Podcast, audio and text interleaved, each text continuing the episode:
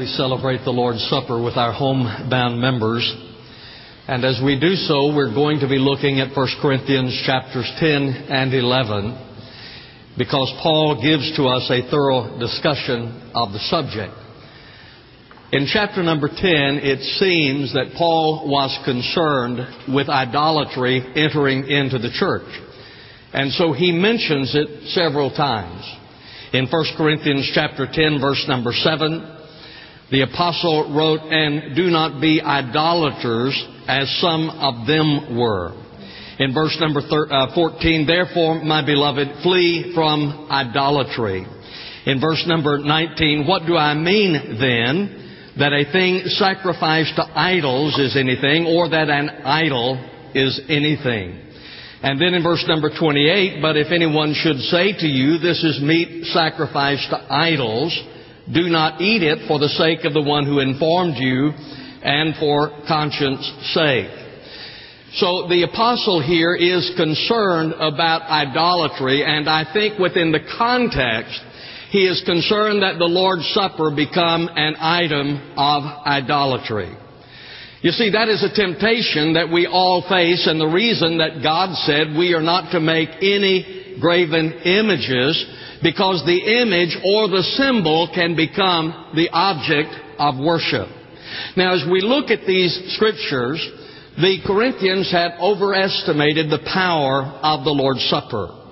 If you look at chapter 10 verses 1 through 4, for I do not want you to be unaware, brethren, that our fathers were all under the cloud and all passed through the sea and all were baptized into Moses in the cloud and in the sea and all ate the same spiritual food and all drank the same spiritual drink, for they were drinking from a spiritual rock which followed them, and the rock was Christ. It seems that Paul is saying the Corinthians believed that if they participated in the Lord's Supper, then they became immune to the temptations of their fathers.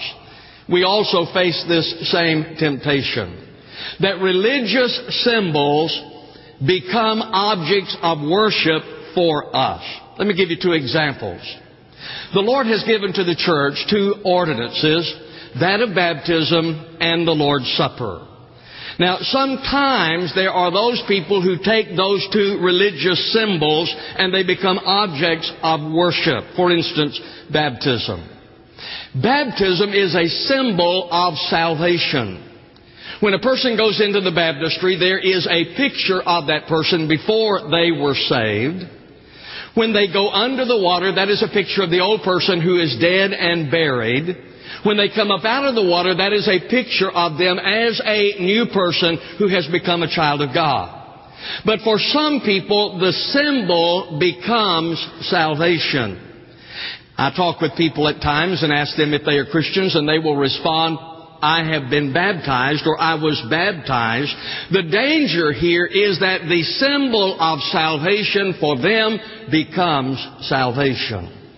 The same danger goes with the Lord's Supper. There are those who believe that participation in the Lord's Supper somehow makes them right with God. So the Corinthians had overestimated the power of the Lord's Supper, but they'd also underestimated the true power and the purpose of the Lord's Supper. Look at chapter 10 verse number 16. Is not the cup of blessing which we bless a sharing in the blood of Christ? Is not the bread which we break a sharing in the body of Christ? So what is he saying? He is saying that as we participate scripturally in the Lord's Supper, it is a time of spiritual nourishment. That we are nourished spiritually as we participate. Now how does that work? Well, he says in chapter 10 verse number 21, you cannot drink the cup of the Lord and the cup of demons. You cannot partake of the table of the Lord and the table of demons. Here's what he's saying when we scripturally participate in the Lord's Supper, then we are spiritually nourished and satisfied. Therefore, we do not desire the table of demons. So as I look at these two chapters within their context, it seems to me, and he discusses the Lord's Supper in both chapters. So it seems to me within that context in chapter number 10, he expressing concern that the Lord's Supper become an item of idolatry. When we come to chapter number 11, then, he begins to give us instruction as to how we are to participate. He says, first of all, there is a look backward. In chapter 11, verse number 2, Now I praise you because you remember me in everything and hold firm to the traditions just as I delivered them to you. So as we come to the Lord's Supper, then we look back to the traditions of the church, the traditions of the saints. Do you realize that as you participate in the Lord's Supper, that you are doing what Christians throughout Christian history have done?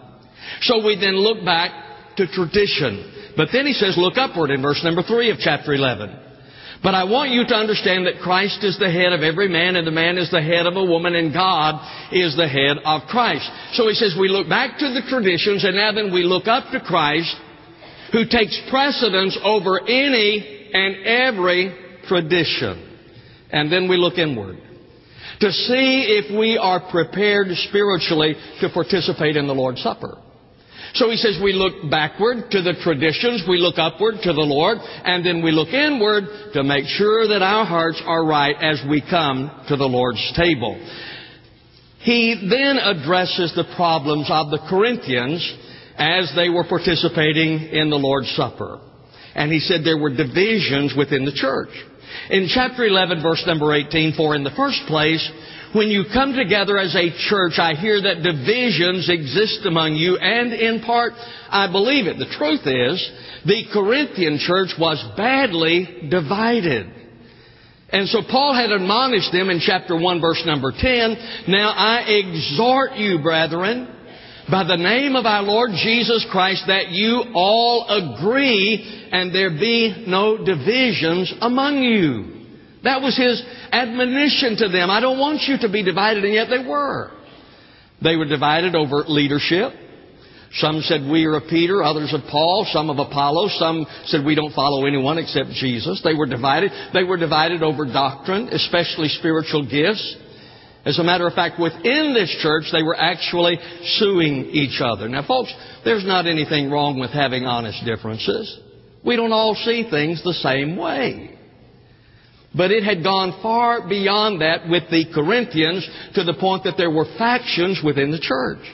So in chapter 11 verse number 19 he says, For there must also be factions among you in order that those who are approved may have become evident among you. What had happened within this church is that they had perverted the fellowship of the saints and now there were factions that had developed within the church.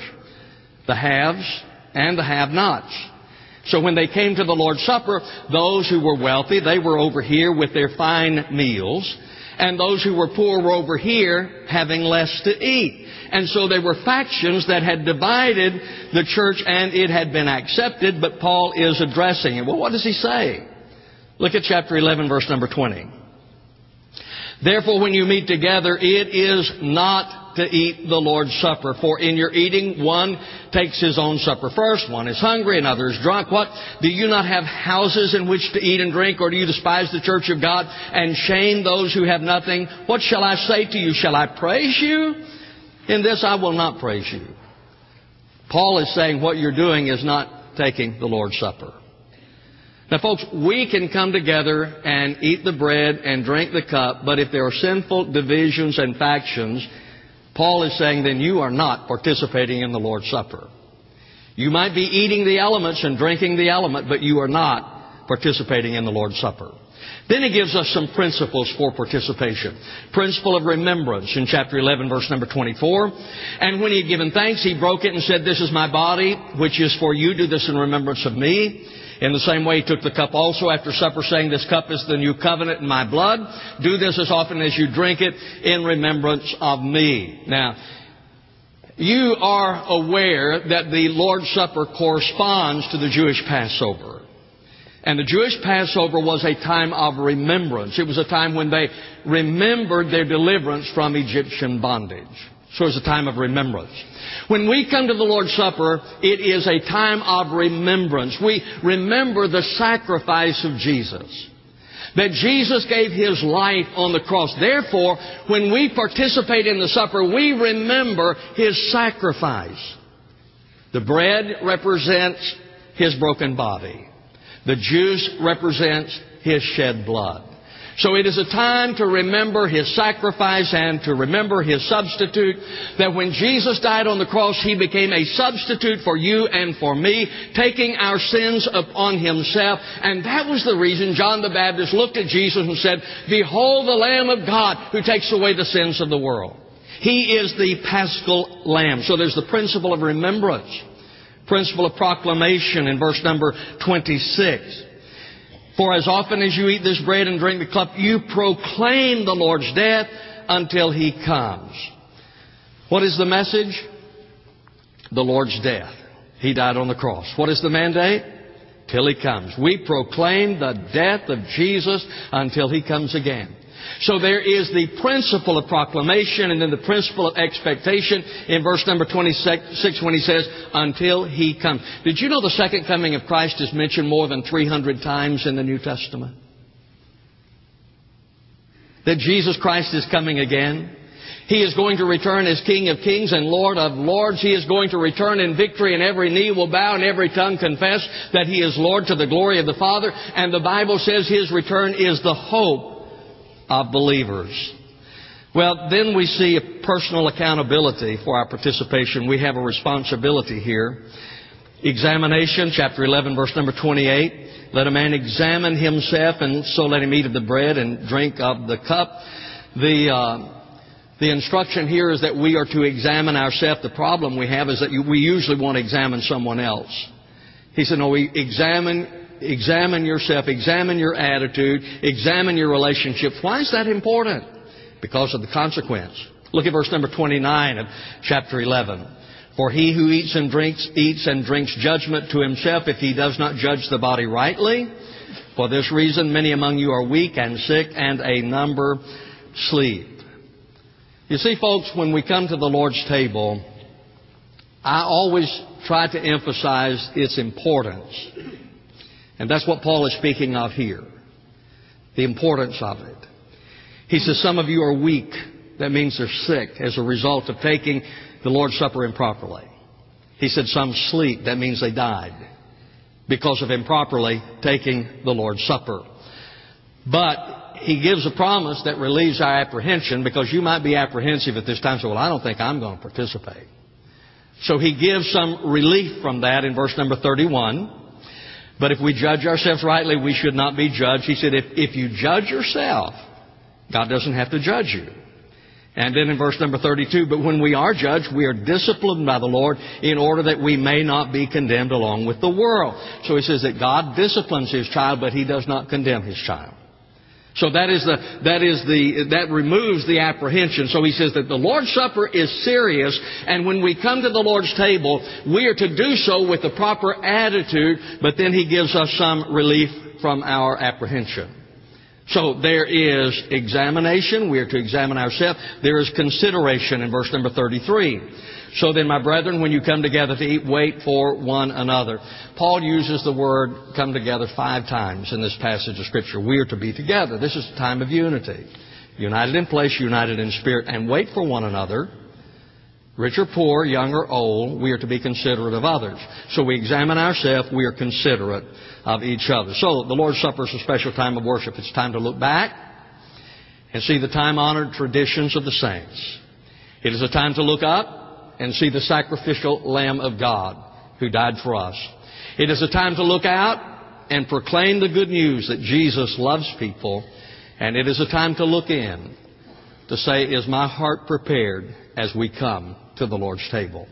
We're going to extend an invitation giving you an opportunity to respond to the Lord. I don't know what that uh, God would speak to you about, but it's so important as we come to this time that there is examination, that we examine ourselves. Am I right with God?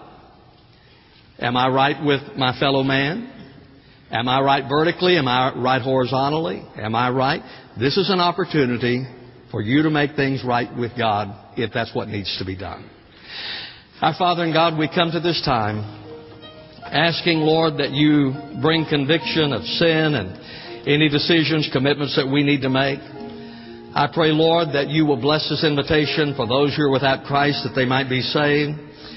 And Lord, for those who need to make some commitment to join the church, whatever it is, that they would do so. We pray in Jesus' name. Amen. I'm going to ask that you stand with me, please. And as we stand together, the choir's going to sing.